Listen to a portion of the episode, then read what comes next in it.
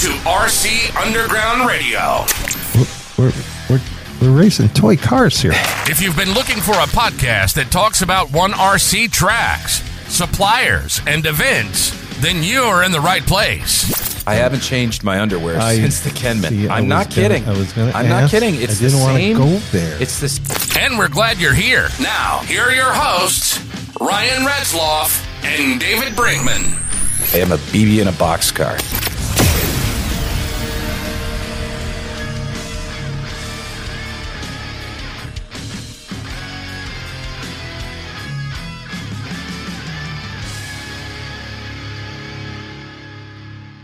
All right, Ryan. Well, this is a guest. You know, we always talk about guests. A lot of times I surprise you with guests because I know you'll be super excited, and I know you know this guy. But I do. uh, I'm, I'm, um, this time I'm the one that's really geeked out to Yeah. uh, to get this guy. I've I can him, tell a little bit. known him for a long time. Yeah. Uh, he's a big player in the in the RC world, and uh, I think it's just really going to be fun for us and our listeners to hear his story. So today we talk to the voice of RC racing. To me, he is the true Mister Worldwide. Pitbull, yeah, okay. he might use that. He might use that, but this is the true Mister Worldwide. Let's welcome Scotty Ernst. Scotty, welcome to the RC Underground Radio. Uh, thank you guys very much. I really appreciate uh, the invitation and the chance to chat. And uh, thanks for the kind words. I don't know about voice of RC or anything. Maybe the guy who talks too much, but uh, So here's the deal, Scotty. You know, I know you do a lot of TV and radio, and but on this podcast, you know, there's no 90 minute news sections, or you know, there's not going to be little sound bites. so we have no limits. So you know, we want to purposely get into the weeds. We kind of want to get down those rabbit holes.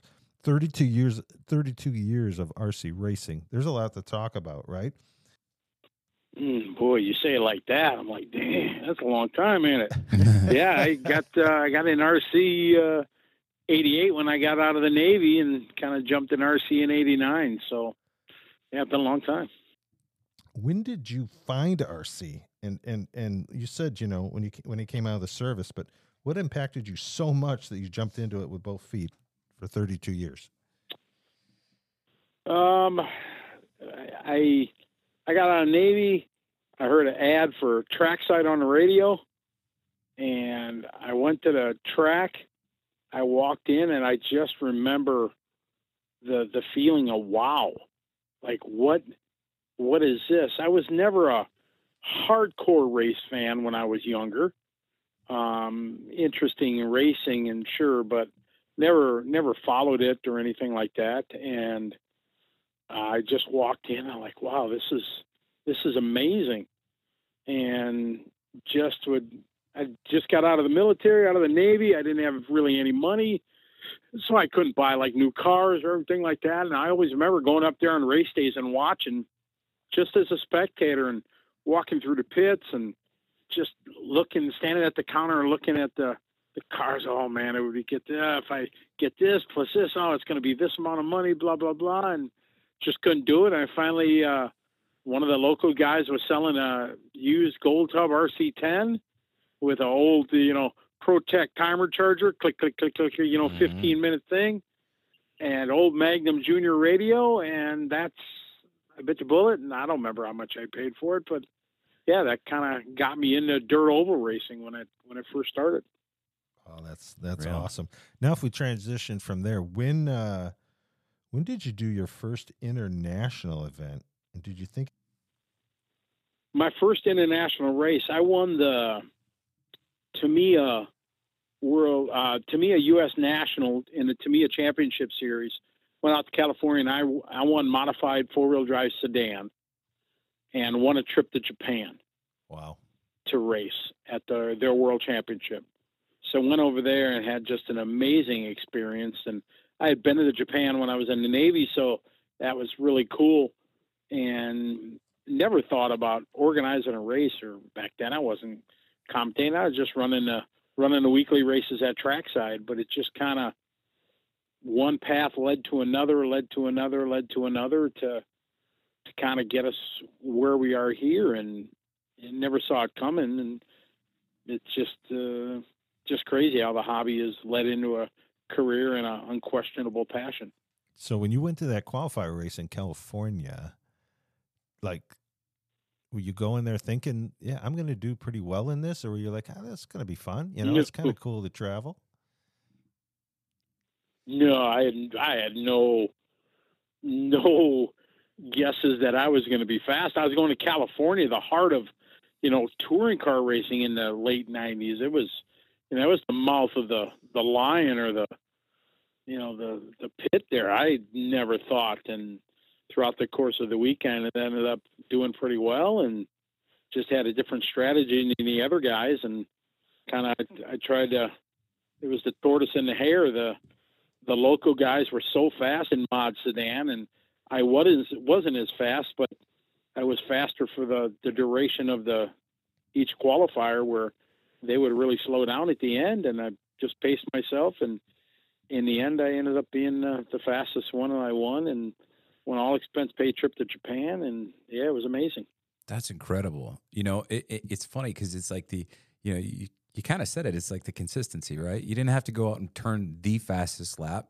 You just were smart about your strategy and just lay down consistent laps, those median times. And sometimes that's that's what gets you there. That gets you the race, right? That's that's just blowing. Absolutely, it it did. Uh, it did that, you know, at that at that race and everything, and I, kind of used that a lot, you know, in in those days of of racing and when uh, batteries were stretched to the limit and you had to run as fast as motor as you can, and I just came up with some different ideas that that worked and made me one of the fast guys, you know, and uh, it was yeah, it was a great experience, and I built a great relationship with uh, the Tamiya company Mr. Uh, Mr. Tamiya ended up coming to trackside later in the years when I had owned it, and there was a big hobby show in Chicago all the time, and they came up to do some hobby shop visits, and Mr. Tamiya came to our location uh, where trackside is now, and you know it was it was great. And uh, Fred Medell, who is the head of customer service at Tamiya USA now, he was a co-winner of mine. He won a front wheel drive class and went to Japan, and we built a friendship and we've been friends since that day. Uh, he just texted me yesterday, and you know, it's it's amazing the friendships and relationships you make because of this hobby. They're you know for decades. Yeah, yeah, that, that's it's so very true. You know, going back to kind of the early days when you got out of the Navy, and thank you for your service, by the way. Um, oh, my pleasure. When when when you you know left the service and went and went to trackside and and and would just watch all that. And it, it blows my mind. It's crazy to me that trackside's been around, you know, for so long. Because it, I, I walk in there, and it just like I don't know. I feel like at home, but to hear of all the stories, you know what I mean? Because I was I was ten years old when you you know when you guys were, you know when when I think about ten years old when trackside opened up, but you know, and I could never get over there. And I, like you, I couldn't afford it, and I had to wait till I was in my 40s to start really getting into mm-hmm. RC and being able to afford all those things. But you know, the time that you spent just watching, knowing you couldn't afford it, but just being a, being a spectator, do you think that you know, watching everybody else fail or other people succeed? I mean, would that was that was that a big part of your success, Scotty? Um, I I don't know. I mean, I I never you know, when I went there and was just watching, I was trying to meet everybody and learn what I could. Um, watch the old owner who owned it, uh, who I eventually bought it from. Um, you know, just watched how he ran the business. Some things were good, some things not so good. And um, you know, I saw the the struggles of the hobby business back then. And um, I, I, when I bought it from him in '93, I I had zero business knowledge, none. I, uh, as I was a kid, I guess I was always driven to own a business or whatever. I had a paper routes when I was a kid, you know, when, you know, we used to deliver papers and when it would, uh, when it would snow outside, all my friends went out to have snowball fights and play football or whatever. I grabbed my shovel and walked around the neighborhood to shovel sidewalks and make money. Mm-hmm. When uh, summertime, I walked around my lawnmower, you know, and you know got five bucks for cutting lawns. So I, I always, I guess, wanted to to be in business, and I just thought about what I like when I first opened. What do I like when I go into a business? Even though I was young, you know, I was, you know, I was relatively young when I get a business, but you know, the one thing I thought was lacking was customer service, and that's kind of what we tried to build our business. That's what we focused on to try to help people and work on their cars and not charge them. You know, if somebody needs a tire glued or this fixed or something, you know, Yeah. just try to teach them and hopefully it would flow downhill that they would teach somebody else, but never charge for stuff like that. And I think providing the best customer service was the biggest key to our success. Yeah, and that's that's uh, that's very evident today. Um, even at that, because I've been to other hobby shops where you you don't get that level of customer service, and it's it's disappointing as you know someone who's who's trying to grow in the hobby, and then you kind of get the door slammed in your face. Um, and, it's crazy, even you know going into trackside today.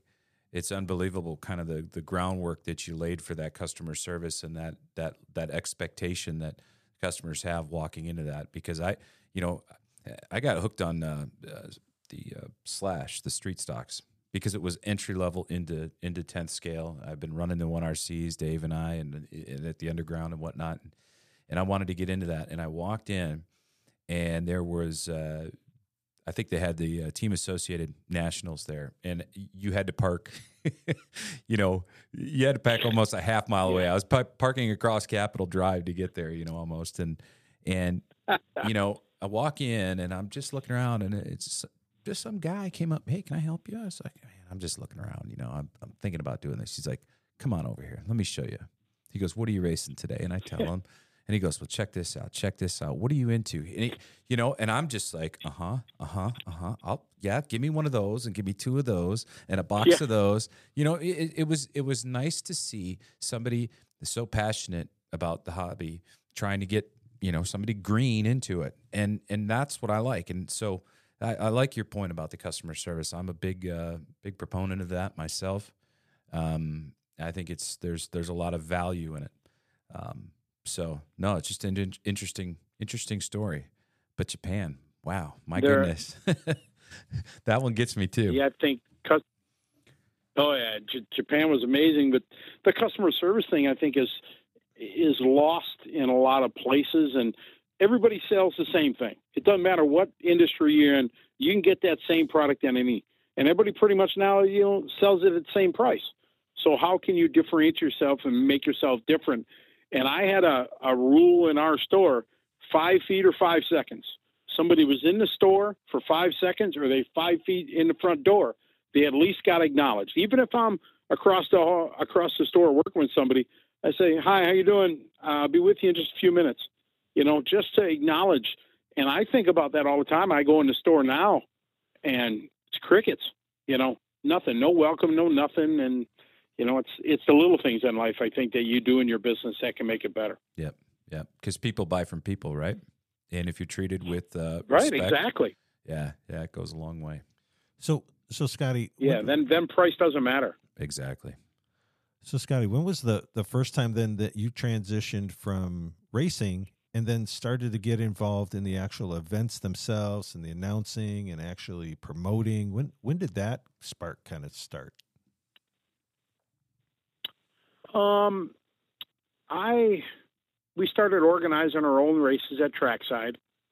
Um, you know, through the years, obviously, I would commentate. You know, three times a week when would we we race Tuesdays, Fridays, and Saturdays. I think was our schedule back in the day, and so I just would announced the regular races, and then when I would travel around and go to these races, and people heard that you know I was commentating not at the level that I am now but they, hey, Scotty, you want to call this race? What? I'm like, sure, no problem. Try to, you know, help out. Uh, but then uh, the first like, like real gig I got was uh, when Mike Reedy called me up to ask me, hey, Scotty, would you like to come out to California and announce and race direct the Reedy Touring Car Race of Champions? And I mean, Mike Reedy was an icon in our industry. I mean, Absolutely. uh, he was, you know, he was for the the young crowd. They don't really know. They see the name of the batteries and motors and stuff like that, but they know have no idea what a iconic figure this guy was. And he, um, you know, he asked me, "Hey, Scotty, we'll, you know, we'll fly you out here. We'll pay you." And I tell a story. I was like, "Man, it's Mike Reedy. I'd have done it for free." Yeah, I mean, it was this was yeah. I mean, it was as big of a name as you know you can throw in any any industry, and um, so that was kind of like my my first paid gig, and what really um, built up my relationship with Mike Reedy through the years. Because back in the, the late '90s, when we were over on Green Bay Avenue in the back of the, that building that we were renting, um, we had a touring car race called Midwest Touring Car Championships, and you guys remember when there was the Chicago Hobby Show? Absolutely. Yeah. Used to go down to Chicago and they had a big hobby show. Right in Rosemont. Yeah, I mean that was ep- yeah, exactly. So Mike would always be there in the associated booth, and we were having a, a touring car race called the Midwest Touring Car Championship, and just people from the you know the region. And we had some specific rules that were kind of with the time since batteries were changing, motors were changing things, and I had a rule set, and I gave Mike the flyer, and I don't know, a month later or whatever, I get a phone call, and Mike said, uh, calls me up, says, "This is Mike Reedy, and Scotty would really like your rule set, you know, for your race, and I want to come out to it. I'm going to bring Mark Pavidis and Billy Easton." I'm like, "Oh my God, this is unbelievable!" Right. Two of, two of the biggest names in the industry going to come to the middle of nowhere, Milwaukee, Wisconsin, and and race on our little 100 by you know 50 foot carpet track in the back of a building. And that just changed everything that year. That took our little race and absolutely put it on the map as a must attend on road race. And through the years novak was big involved in it. I had an amazing relationship with bob and linda novak um, and it became the novak race and when we moved over to to 124th Street where we are now, man, in that early 2000s, I mean, it was there was the Reedy race in California, and the Novak race at trackside that any on-road guys want to go to. So um, Mike Mike is next to my dad and my grandparents. I think Mike Reedy was the most influential influential man in my life, and and what he taught me, and what he did for our business, what he did for me as a racer, what he did for he gave me kind of my career that I'm on the career path I'm now by asking me to to go and MC that race, and it's just uh, just amazing. We were we became very good friends. Yeah. Um, the Reedy race, you know, Mike just kind of gave me, you know, full control. Said, you know, Scotty here after the first year, you know, they they just let me do it, and then we, I started doing that one. I was like, wow, I, I like this.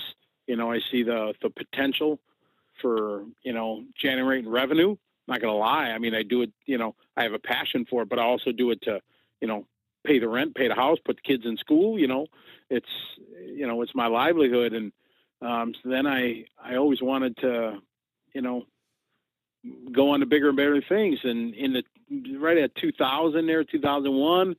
I used to go to Snowbirds and race. Mike Boynton's got a, a great race down in Florida and I thought, man, you know, I I would love to put on my own epic level race, and I thought there's only you know two places to do it in America where everybody wants to go: Orlando and Vegas. Those were the two. And Mike had the Snowbirds in Orlando already, so I was like, oh, what about Vegas? So I started looking into doing uh, a race at Vegas, and I ended up uh, putting the pieces together and putting my neck on the line in my house and my entire livelihood, signed a contract with uh, Stardust Hotel and rented a ballroom. And, you know, way before there was social media to get the word out, we put on a massive race in uh, the ballroom of the Stardust in 2005. And anybody but everybody in the on road racing world was there from around the globe. And that was like my first big international race. I did a Reedy race, but that was kind of kind of given to me. And then, uh, but the the IIC in Vegas was the first one that I kind of built up from the ground up. We had to figure out how to put a floor in the ballroom, so you know we built a subfloor. Jamie from Trackside before he was the owner, you know, he was uh, he was a carpenter by trade, so he came and helped us do that. And I wanted to just trying to find a way to to make events more epic. There were lots of big races, but nothing really with amazing flair and great style. And so I just um, came up with the idea to do Vegas. We put banners all the way around a track instead of just one banner hanging on a driver's stand. I had a driver's stand banner that was 25 feet wide, 11 feet tall. That in that first day in 2005, there was a curtain, and we closed the curtain. The driver's stand banner was behind that. We stood on the stage at the Stardust Ballroom, and that's kind of where our driver's stand was. And everybody was in sitting up. And once everybody was set up, I I opened the curtain, and there's this big 25 foot banner, and people applauded. And uh, I'll never forget that moment. That I was like, "Wow, this is we really we're really on to something here." And then it uh, just grew to be a iconic race, and uh, unfortunately, I had to move it around the hotels as they tore the Stardust down like the month after we left, and Oh wow. had to move it around. We went to the yeah, it was it was crazy, and uh, you know, finally there uh, a couple years before the pandemic, whenever the last year was, eighteen, I think.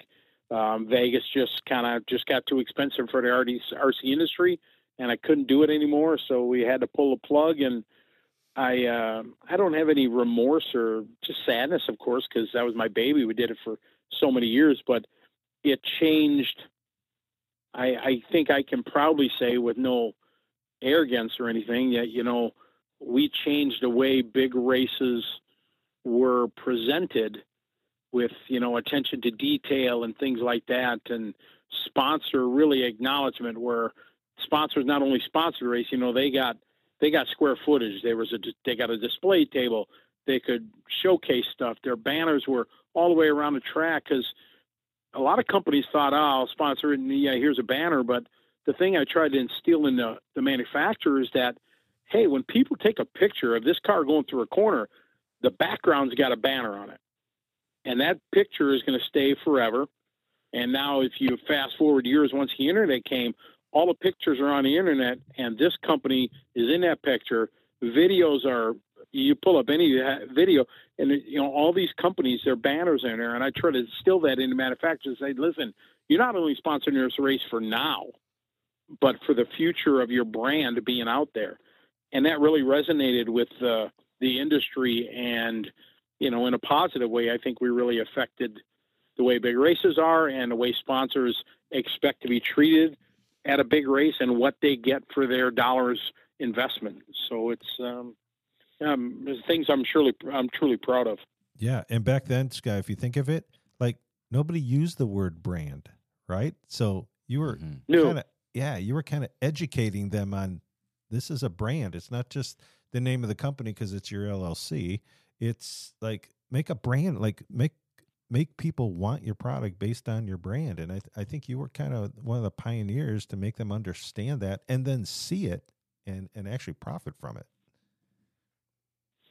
I, I I surely tried to, like I said, instill that in people. And I think you know there were back then there were still a lot of up and coming young companies that were were starting out, and it's like anything in in in business. You know, you want to get your brand out there, and yeah, the brand might not sell at that moment, but if your brand is in enough, eyes and people see it and they're reading through a magazine or whatever, like oh X Y Z come, oh yeah, I remember I remember seeing that. Let's let's look it up and and see what they're about. So that was that was the ultimate goal, and and thankfully we kind of hit a formula that worked. Yeah. Now, for people that you know maybe not completely familiar, if you're in the RC world, I find it hard that people don't know Scotty Ernst. But let's just say that there is one that doesn't. Um, let's just let's just give them a sample of of your schedule. All right. So I just went out on the internet and looked around on your site and some other things. So one of the comments you had on there was around the world in two days. Then it said March 8th at the Asian On Road Championships, March 13th in the UK, March 30th, Tennessee for Psycho Nitro Blast. Your frequent flyer miles have to be just off the charts. Any idea how much you fly in a year? Um, Yeah, in the year before the pandemic, I mean, I started kind of keeping track of it, and and the frequent flyer programs they kind of keep track of it. Uh, see, when did the world shut down? 2020, right? So 2019, I flew a little over 300,000 miles. So I I flew to the moon, turned around, and started coming back. That's crazy. Wow. That's crazy. Well, even just that, like what I looked at, I mean, that's just a matter of days. And you're in Asia, the UK, and Tennessee. That's that's just wild. Where do you find Yeah, all the energy for that? I fly in the continental U.S. Um, and I'm tired after a four-hour flight. I drive 30 minutes to work and I need a nap. Yeah, What are you yeah. talking about? it's I don't know. I think my my joy for what I do, you know, really helps. And I'm I'm not going to lie. It's it's harder now as I get older. Um, for sure, coming after the pandemic, it was it was extremely difficult because I was doing it there. You know, 2016, 17, 18. I mean, I'm on the road. You know, you know, 20 weeks, 20 weekends a year. You know what I mean? I was doing it a lot, a lot, and then just full stop like that for two and a half years. I was like, man, it was it was hard. The jet lag was harder to get over.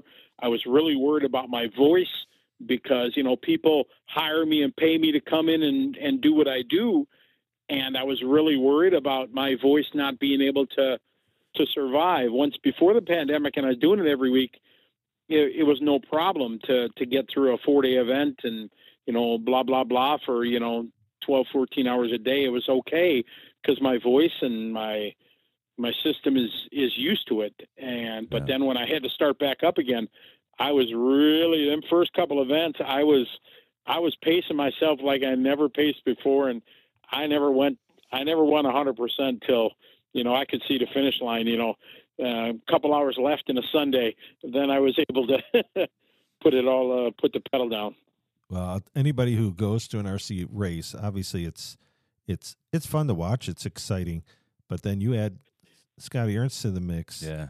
and there's the entertainment, man. There's just uh, you can see and hear the passion, you know, for just a heat race, right? And it's no joke. You can tell it comes through your voice, Scotty. You are like into that heat race. You're into the getting ready for the next heat race, you're, and you're fired up to watch it as much as you are to call it. It's it's really something.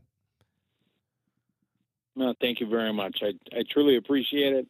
I truly try to give the, you know, the the O main the same energy as I give the the A mains of of any event because to the to those guys in the O main that is their world championship. You know that is their their big that is their A main. So I uh, I I feel I would feel unfair to the guys if I didn't put uh, the energy into the lower mains as I do the same energy that to the today man because everybody paid the same amount of money. Everybody wants to have the same positive experience at our events. So um, I, I work extra hard to in fact maybe i even work harder at the lower mains to try to give them their moment in the sun and you know a chance for them to stand and get their name called and stuff like that. Sure, and that I don't think there's anywhere more evident than that. That at the RC Chili Bowl. So let's let's just open that door and and walk in and talk about it. Probably one of the biggest events that goes on during the year. Um, I imagine Scotty, that was uh, kind of your brainchild to come up with uh, RC Chili Bowl. Um, uh, where it is now, yes. The concept and anything, no. Um, it was started by a, a local guy down in Tulsa named Scott Butts, uh, great RC racer, and they have the the full size Chili Bowl midget race going on in the same property. So Scott had the idea, why don't we all just rent one of the buildings on the property and throw RC race together? And they did, and it became very very popular. And he wasn't doing it to to make a living or anything. He was just doing it to have fun. But then it started to grow and grow and grow, and you know it wasn't. He he he had a full time job, so this wasn't like his full time job. And then when it got so big, then they started having some problems. You know the logistic and organizing side of a massive event like that. It's there's a lot that goes into it, and uh, the racers who were attending they they weren't they weren't really nice and fair to Scott, the guy who was organizing it. You know, he had problems and you know, they they really gave him a hard time. And finally, he said, you know, I'm out.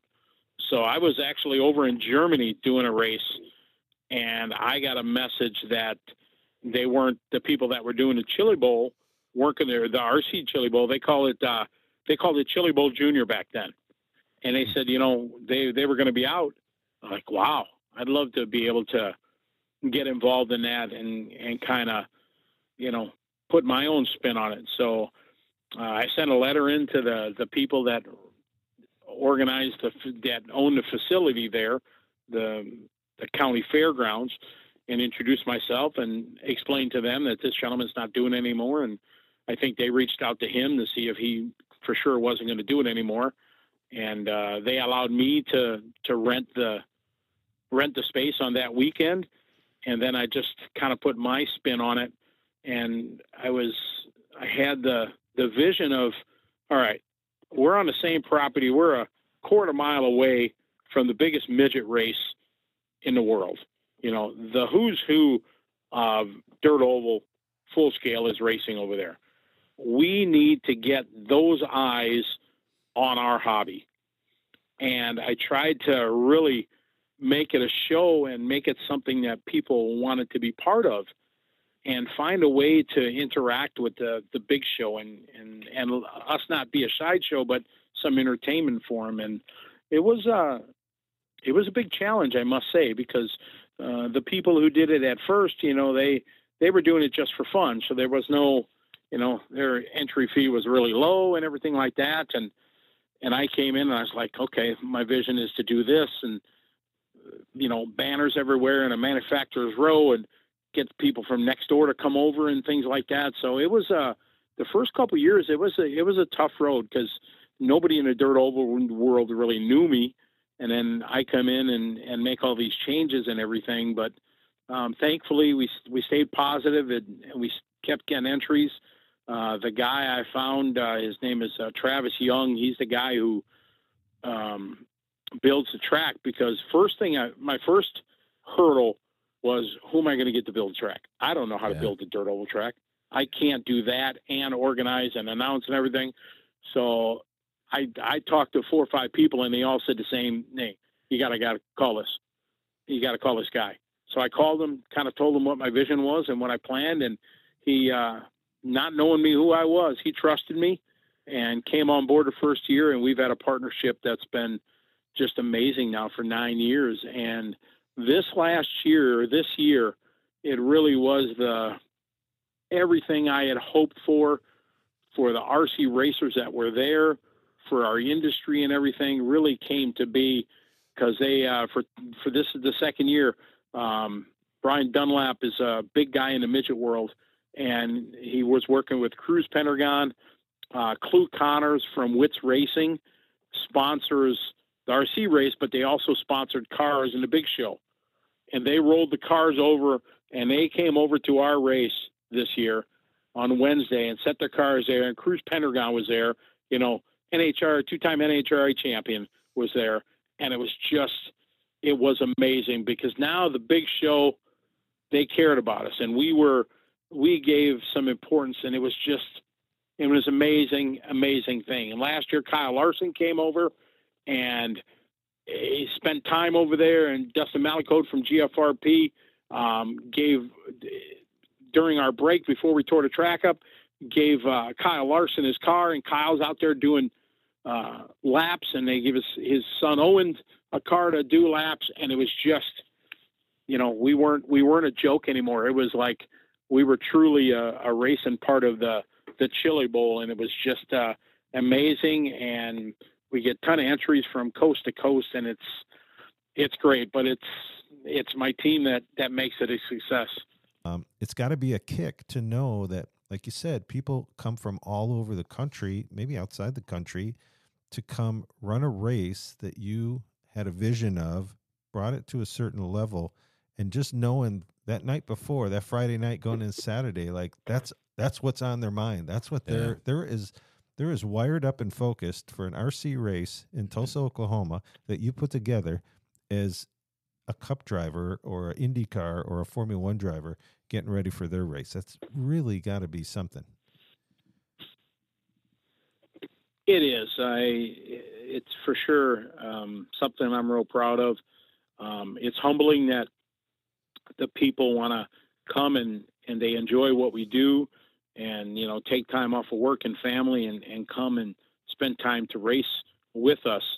And it's you know it's it's very humbling to me and and and makes me proud. And I think that's what drives you know all of us that are on the team that put it together to to work so hard to to make it happen. You know, uh, I'm good friends with uh, uh, Lori and Monty Hess, locals there in in Tulsa that you know work so hard to help kind of behind the scenes that you know it's it's all the people behind the scenes that make the show what it is. And it's I feel bad sometimes for him because obviously I'm the face in front of everything but it's uh you know it's all the people behind the scenes that make it run so well and and work. And that's the that's that's the big part of of any big race you know Yeah. uh, the tech crew tim and and the guys and trey and all the guys that run tech and all that stuff make a 600 incher race you know possible where people leave and like wow I'm, I'm tired i'm exhausted but it was awesome you know when do signups open for next year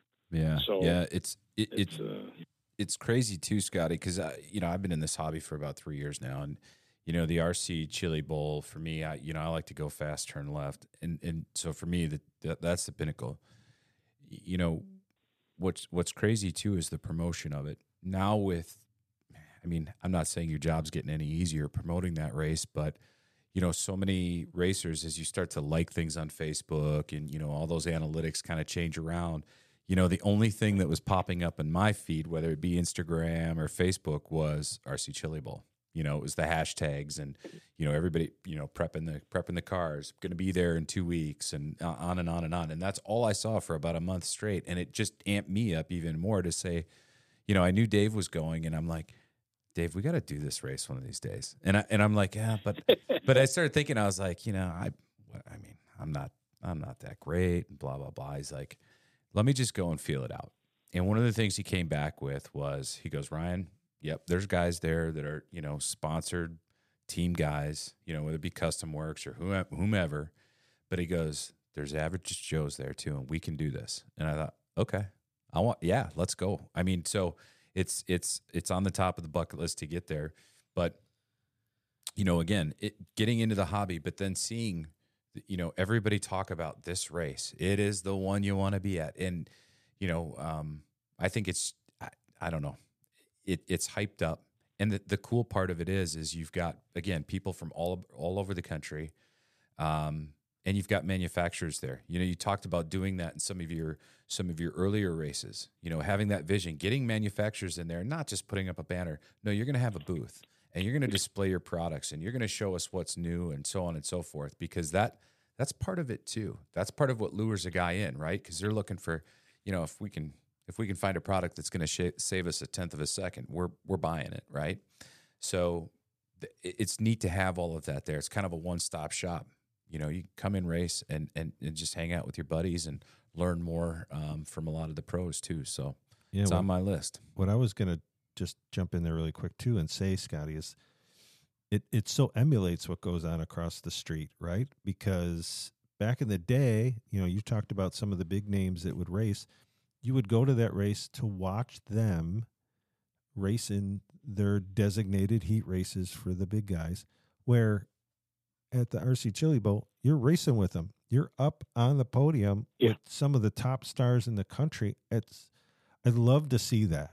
I, I don't I don't know if the whole sport is kind of going that way, but to see that at the RC Chili Bowl, I mean, you had some big heavy hitters, and then they're there, you know, with somebody like me, just up on the up on the stand, and just what an opportunity! I mean, that alone is the reason to go there because you get to see what I- you got I think- I think Matt against those Murphy- guys. I think Matt Murphy brought it up. He went there, he was a no name. And he went out and he won the darn thing his first time out. Like that gives me inspiration, you know. Um is is just the fact that maybe I could pull something off. You know, maybe I could go pull off and win, you know, win my main. I don't, you know, and Yeah. who knows? Make a name for yourself. Yeah, exactly. Right. I mean, that's that's the cool thing about it, and that's the same thing that's happened across the street. Right. You, you could be running with whomever, right, and you could be some some guy that just pulled this thing out of the barn, right, and used to wheel a car and and and make the main, right, race your way up. You know. Ex- exactly right. And we had changed the format for the Chili Bowl um, after I think our second year or whatever to to try to do it different because spectators don't understand our standard, you know, IFMAR qualifying. They understand heat races, you know, and a 20 lap heat race and you know 40 lap feature and stuff like that. So we had changed it, and it it's exactly what it is.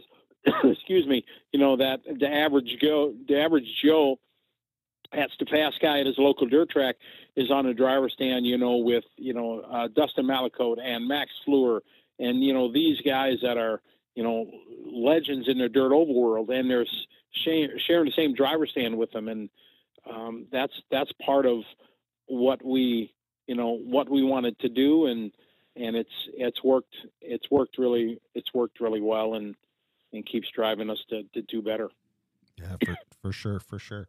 So, you know, we talked a little bit about um, your passion, and you and you raced, um, and I saw that recently you raced at the Midwest uh, Carpet Nationals, I think in Michigan, and you were running what two wheel drive mod, short course, short uh, course, and I think you ran a stadium truck too, if I if I remember. Uh, how did that all go for you? Uh, it was it was a blast. I I love racing. Um, and you know I haven't been able to do it as much as of late, which I'm definitely trying to to change that so I can get back to some some racing. But um, I at uh, well after I I did uh, I started the race in Cleveland the week after the indoor champs, a carpet off road race, and some of my good friends that uh, I've raced with, uh, Brian Lutz and Jose and Chris Garay and Craig O'Brien and his son Tyler, they all kind of gone on me, Scotty. In in March, are are you working that weekend? And there's going to be this race in Michigan, so I I kind of protected it on my calendar. I I put it in there that the race was there, so I. I, I would try to not to take a booking that weekend and maybe have a, a weekend of me time, you know, go go racing with the boys. Right. And uh, it all worked out. We all it worked out. We went racing, and I uh, I had a blast. I always been a short course fan because I know what it did to our business at trackside when short course came into the market. So I've always supported it, loved it, and always race it. And then uh, wanted to run some two wheel buggy modified, and they got a great track over there. And uh, it was just it was a lot of fun to race and and have a good time with my buddies and and you know just just get behind the wheel again. Sure. So at trackside, I know just a few weeks ago there was the big oval race. I think that's what Ryan was mentioning. Yep. That did you promote that race, or were you just there helping it, or did you? No? I wasn't. No, unfortunately, I was I was out of town that weekend. But oh, okay. um, you know, uh, Jamie had the idea, and his guys kind of talked him into it here last year. You know, we should convert the off road track to a big dirt oval and run loose dirt and run two tracks. So they had uh, uh, the clay in the back for foam tires, and then they made a loose dirt and it turned out to be a tremendous success. I wish I would have been there, but um, yeah, we would have had to fly you in with that, the and- helicopter, Scotty. You, you weren't you weren't parking anywhere near that place. I drove by and I was like, yeah, I don't want to walk a half mile, but I'm going to anyways. It was a hell of an event. It was awesome. Yeah, it was it was great, and uh, hopefully next year if they do it again, and I'm sure they will, uh, I'll be able to be in town and and help them out and be part of it, and maybe race a car or something. It'd be fun. Well, then we'll have to park four miles away. So get, let us let us know ahead of time because we're going to park a car in the parking lot like a week beforehand. yeah, just so we bring the camper. I mean, there's so many people that do that. Yeah, it's crazy. right. Exactly. So hey, Scotty, we know you. As far as we know, you're probably catching a plane in two hours to like Asia or something. You know, but we we really appreciate you taking this time. Some great stories. I knew there would be. Um, you're one of the pioneers of this. I mean, when you you talk the names Reedy and you talk the name Novak, I know you'll roll your eyes, but you got to add the name Ernst up there. You you're you're at least not mine, if not others. You are on my RC Mount Rushmore for sure. You've uh, you've taken this sport and made it legit. Um, you put your heart and soul into every event you're ever at, all over the world, and that is that is just crazy to me. But most of all, I would just appreciate it. You know, Yeah. if if you hadn't done half the things that you've done for this hobby, honestly, and I know you're going to say no, no, no, it it would not be where it's at. It wouldn't be known the way it is.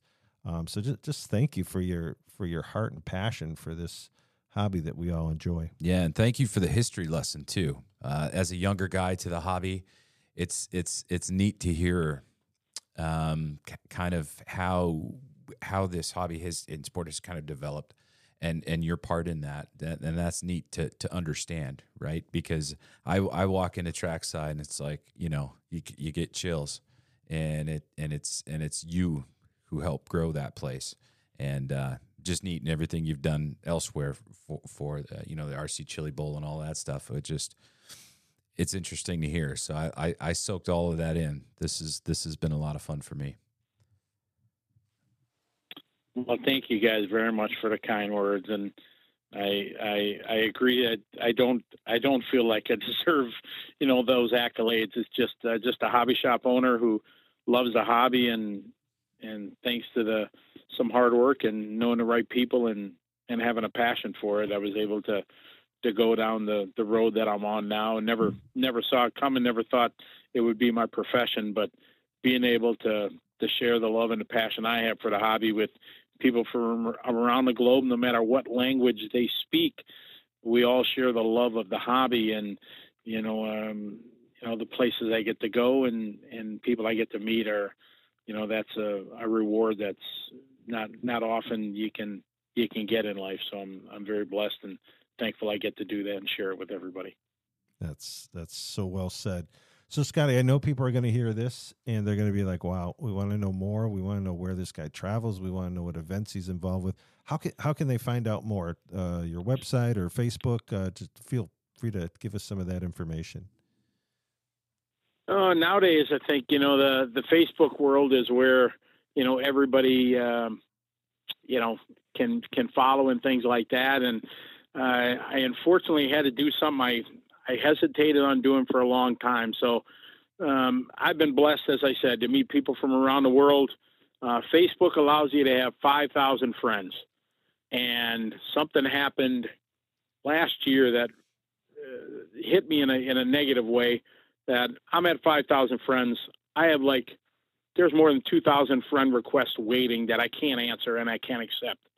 And somebody, I was at a race and somebody came up to me and they were, they were not angry. They were just really disappointed. They said, Scotty, I, I sent you a friend request last year after this race or whatever it was. And, and why didn't you accept it? Why something wrong?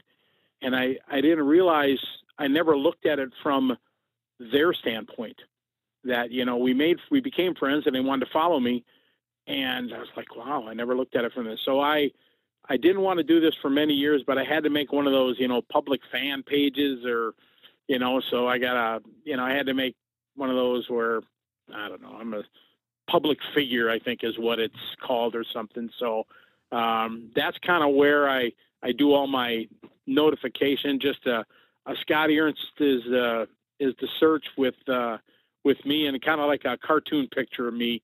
And that's kind of where i do all my my posts and things like that and put everything because uh, you know i want to share my my love and my adventures in the hobby with everybody from around the world so that's kind of where i do it all so just on on facebook and instagram it just uh, you know it's scotty ernst Awesome. Yep, I follow. That's where I got all my info. I, I've been following you for a while, and yeah, again, just uh, thanks for joining us tonight. We wish you the well. Please safe travels as you travel um, all around the world, and um, yeah, we just uh, we just really appreciate everything you And, do. and grateful for you.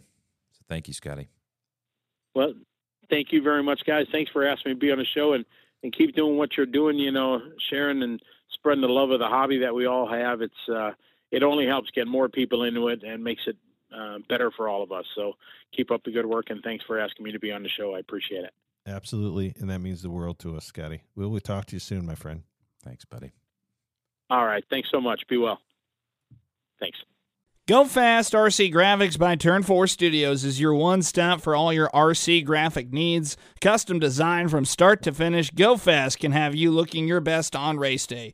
Quality vinyl wraps that won't weigh you down. Go Fast can cover your car, your racetrack, and your trophies. Go online to GoFastRCGraphics.com and get your team looking right on race day. Right now, you can use the promo code UNDERGROUND for 10% off your next purchase. That's GoFastRCGraphics.com.